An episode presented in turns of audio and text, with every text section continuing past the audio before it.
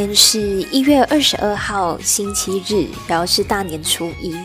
我在大年初一的这一天，就是录着算是新年跟跨年的一个合集吧。所以在录音的时候，可能你会听到非常多就是烟花跟鞭炮在绽放的声音。那在这里呢，也祝大家新年快乐，万事如意，就是大家健健康康、平平安安、开开心心、快快乐乐。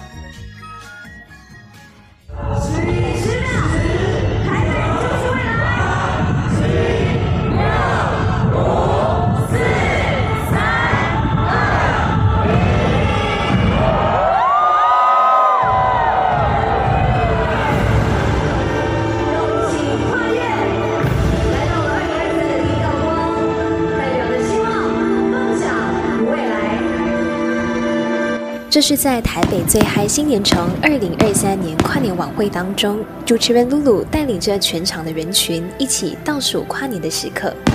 Hello，你好，我是佳苑，欢迎你来到生活世家这个小小世界。那这一期的节目呢，首先要带你走进的是跨年晚会的那一天。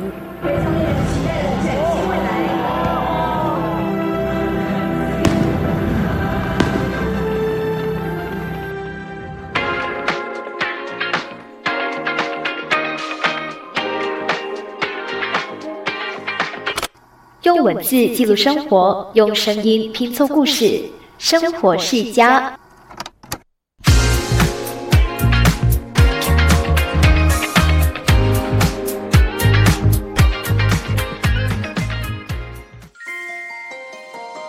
跨年夜的那一晚，我还记得台北的雨下得很大很大。虽然大雨一直在下，但是这也没有办法阻挡大批来自台湾各地的人群，甚至是来自国外的游客，一起相聚在台北市民广场和台北一零一前，一起狂欢倒数，迎接二零二三年的到来。那真的是一个很特别的夜晚。那个时候呢，我跟另外一个同样也是来自马来西亚，然后一起来到台湾留学的朋友，不管风雨还是急急忙忙的赶到了现场。那到了现场的感觉是真的非常的奇妙哦，因为我还记得从小到大，在跨年夜的那一晚，我几乎每一年都一定会守在家里的电视机前面，跟身边的家人们一起看着台湾的跨年晚会。除了是欣赏各组表演嘉宾的精彩演出之外呢，我最期待的就是看着五彩缤纷的烟火从台北一零一绽放。那个时候呢，从电视机里面看就会觉得说，哇！这些烟花真的好美好美，如果我是在现场看的话，那个画面应该是会很震撼吧。终于在二零二二年的十二月三十一号，这个小小的心愿就完成了。虽然那个时候的雨下的很大，雾气也真的很重，然后台北一零一的顶端也几乎都被云雾给遮蔽了，但是这也不影响新年烟花绽放时候的那种绚烂。回想起跨年夜的那一晚，我只能用两个字来形容我跟我的那个朋友，就是狼狈。啊，没有记错的话，那一天的跨年晚会是在晚上的七点钟开始的。然后我跟我的那个朋友是在大约八点半左右就到了台北的市民广场。那当我们到的时候呢，基本上就是处于一种人挤人的状态。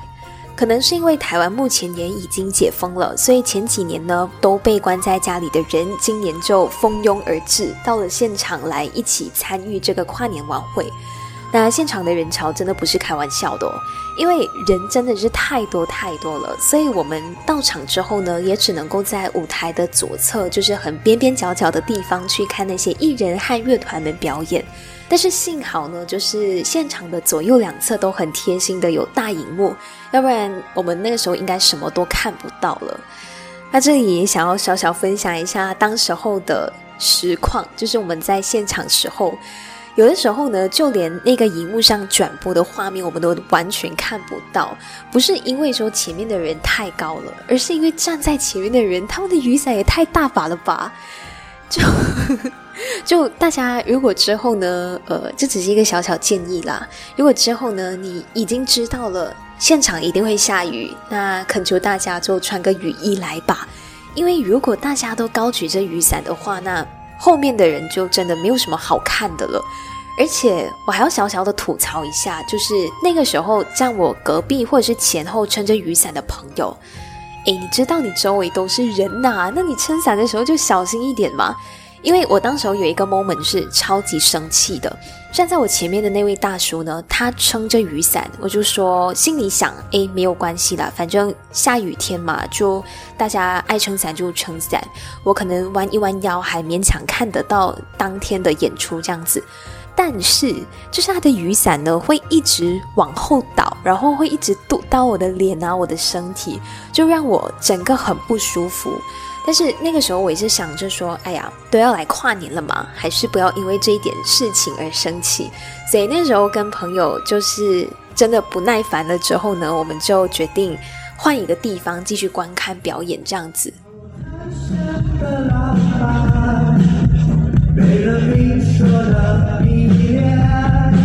这是一组来自嘉义的台湾独立乐团，他们叫做美秀集团。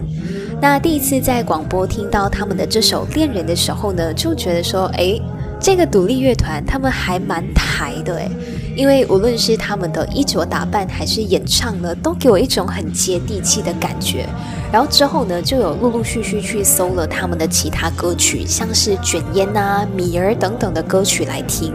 那在一众的独立乐团当中，我觉得他们走那种乡土亲民，然后又带有一点点小小俗气的感觉跟风格的那种定位，诶，走的还蛮明确的，也还蛮成功的，就是非常的让人觉得有记忆点。所以如果大家有时间的话呢，也可以去找找美秀集团的歌曲来听听看哦。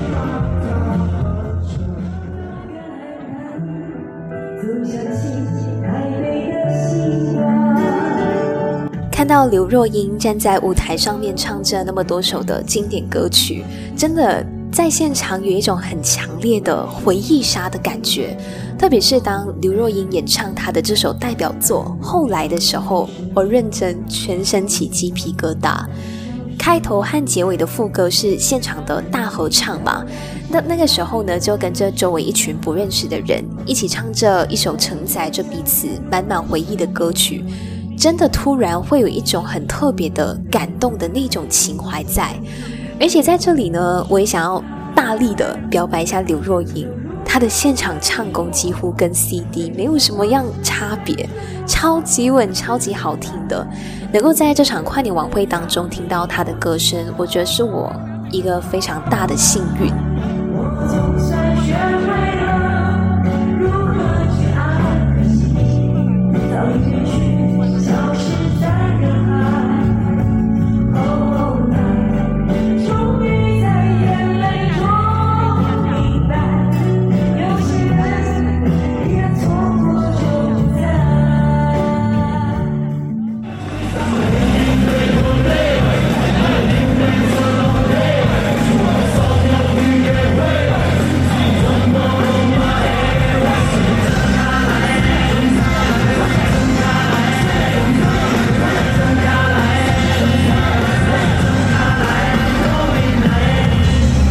这是这场晚会的最后一组表演嘉宾，也是全场的压轴。他们是九一一。那在他们一出场呢，唱了《Bro Man》和《曾卡来》之后呢，我马上就哇，真的是马上转过头跟我的那位朋友说，九一一真的超级适合来唱跨年场的，整个气氛真的是超级嗨，然后燃到最高点的那种。而且呢，他们的整个现场带动能力真的是超强。到了演唱后面几首歌的时候呢，你几乎可以看到现场一半以上的人都开始蹦起来，完全就是放开自我在放肆的舞动，很嗨很嗨，也是给这一次的跨年晚会画下一个最棒的句点，真的非常非常的赞。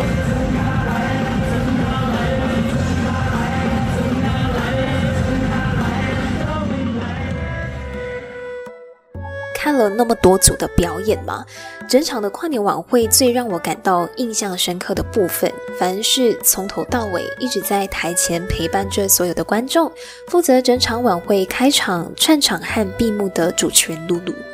我还记得那时候，当后台的 setting 出现问题的时候，是他负责，需要在连观众都没有察觉的情况下，需要非常自然的扛下那 delay 的几分钟。还有在跨年晚会即将来到重头戏，也就是倒数跨年前的那十多分钟，也都是由他来扛下这个重责大任的。确实，要主持一个全国甚至是全球人民都有可能在看的跨年晚会很不容易。但是那一晚，我觉得露露确实也扛下了这份压力。他的那种活泼，他的那种超强的带动能力，还有最重要的是，他对于每一个流程，甚至是每一位嘉宾的深刻理解，都是这场晚会能够进行的相当顺利且有趣的部分，也是我作为广播媒体的学生需要一直学习而且去观摩的一个对象。所以通过这期节目，也想私心的表白，我真的真的很喜欢露露的现场主持。很疯，但是非常非常的稳健。刚刚节目的一开场，有稍稍的跟大家插播一下，这一期节目是在大年初一的凌晨一点四十七分还在录着。我想到时候节目播出的时候，应该是到了农历新年的，不懂是初几了吧？那今年的新年对我来说是很特别的。因为这也是我从出生以来第一次没有在我的家乡槟城，而且顺便也没有任何的家人陪我一起过年。可能你会问，为什么不要回家？我难道不想要回家吗？呃，其实真的很想，而且是超级超级想的那一种。我很想念我的家人朋友，很想念我那个温暖的房间，很想念我家里的狗狗。很想念我那些最爱最爱的人，很想念冰城的美食，想念我妈妈做的家常菜，想念可以跟一群人在新年期间吃年饼、放鞭炮、打牌的日子，真的很想念那里的一切。但是为什么不回去呢？也是考量到呃机票，考量到钱方面的问题。毕竟呃来回的机票确实是一笔不小的金额嘛。而且来到台湾，不管是生活费还是学杂费，都不是一笔小数目。所以这次的寒假适逢新年的这个期间，我也是为了替我的父母亲省下这一笔机票的费用，所以最后就做了寒假不回家过年的这个决定。说老实话，大年初一在他乡度过，忧愁跟想家的情绪肯定是会有的。这种情绪肯定是会非常的浓厚的。特别是当你看到身边有一群跟你一样一起来到台湾念书的朋友，通通都回家了，而且回到家之后呢，还在自己的社交媒体晒出各种跟家人的合照啊，晒出家乡的美食啊，那些家常菜啊等等的照片或者是影片的时候。啊，那种忧伤的情绪会更加的浓烈，而且每一年的新年，我家都会有一定的活动流程安排，像是新年前，我会偶尔帮家人，特别是我的阿妈一起做年饼。然后除夕夜一定是一家人一起吃团圆饭，在家围炉吃火锅。然后初一肯定就是到各个亲戚的家去拜年。初二呢，又会有另外一批的亲戚来我们家拜年。然后初三、初四就会到外婆家去聚会。之后呢，就会安排跟家人一起到电影院看贺岁片。然后初八晚上呢，就要准备拜天公的事情，跟家人一起放鞭炮等等等等。但是今年没有回家嘛。我反而不知道自己应该要做什么，或者说我不知道我自己可以做什么，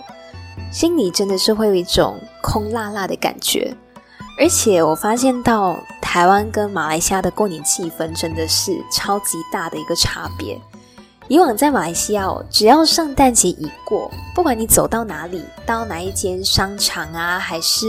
就算是呃那种菜市场都好。你都会听到满街都在播放着马来西亚本土制作的新年歌，有像是我们最熟悉的大团圆啦、庆祝、天天好天、福气，还有像是最近几年由马来西亚的 YouTuber 制作的各种比较新潮的新年歌，而且到处你都可以看到满满都是红红的新年摆设，就会很有过年的气氛。但是在台湾中反而比较不一样，反而你会很少听到新年歌的播放。因为很少看到有新年的摆设，或者是有年货在摆卖，除非你真的是到了那种专卖年货的老街还是地方。像我那一天就是为了要在台湾感受到一点点的年味，我就到了那个迪化街，就是人家俗称年货街那边去走走看看。对，到了那边，你看到就是街道上面有高挂着一些灯笼，然后街边卖着一些年货，然后一些春联呐，一些装饰的东西，你才深刻感受到，哎，真的是要新年了。要不然平时像是你普通走在路上啊、街上啊，你还是很难能够感受到新年的那种氛围。所以对我来说是会有小小的不习惯，但是我觉得这也算是一种全新的体验吧。那这是我第一次没有回家过年嘛？说真的，一开始我还是抱着一种，嗯，也还好吧，应该不会怎样吧的这种心情。但是呢，随着寒假开始了，大家都回去各自的家乡了，就你留在外地的时候，你就会觉得，呃，过去那些你认为很稀松平常的事情。在现在的此时此刻，对我来说，它都是一种奢侈，一种愿望，是一种会极度羡慕别人的事情。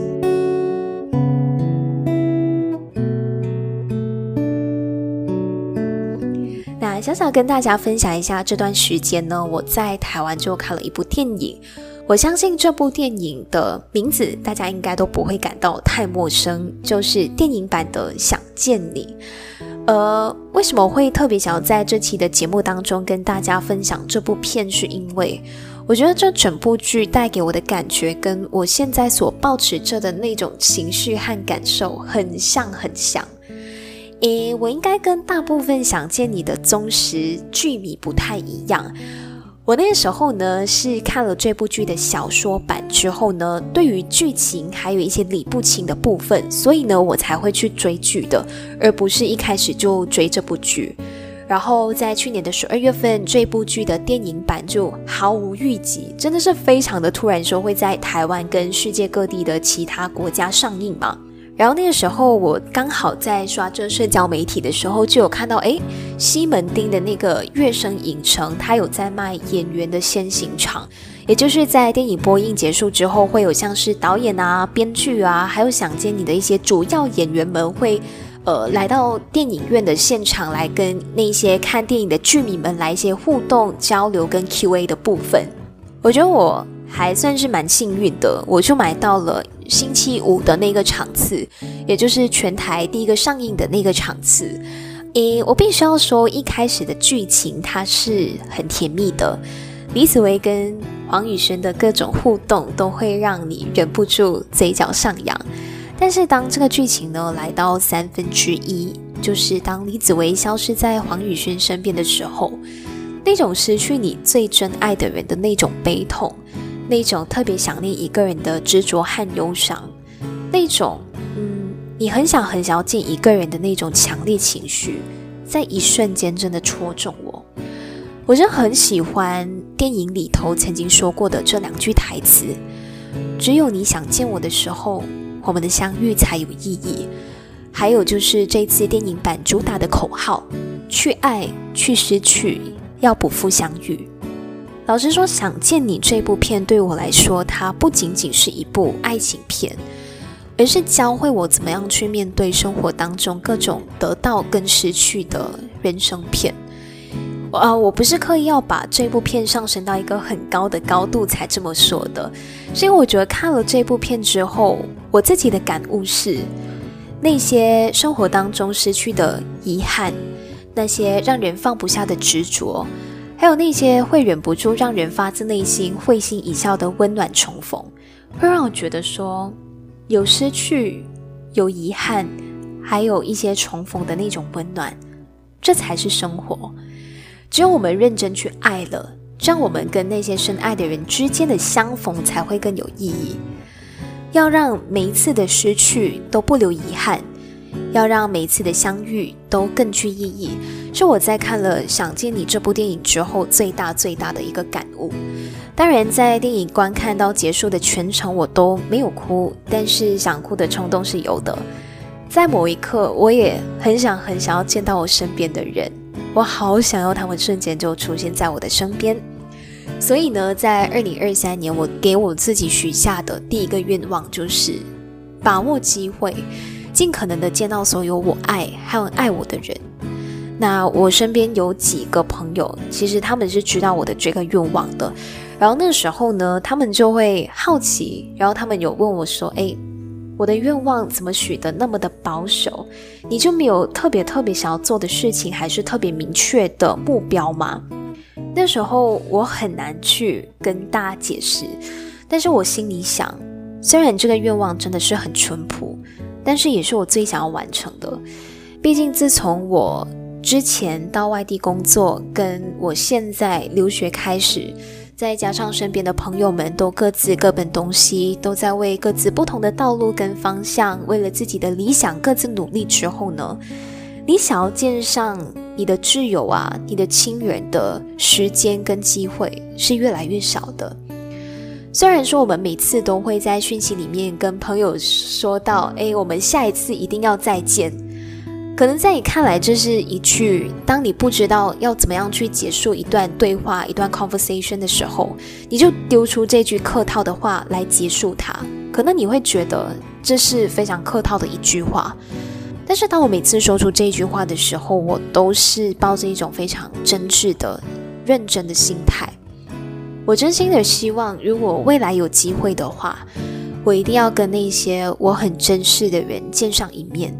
即使我们能够见面的时刻很短暂，但是那也没有关系啊。呃，说到这里，刚好是凌晨两点钟了，突然有点感性啊。但是，以这些都是我的肺腑之言啦。不知道今年你的新年到底是怎么样度过的？还是你今年的新年有什么是跟往年特别不一样的计划吗？都欢迎你在节目底下留言，让我知道。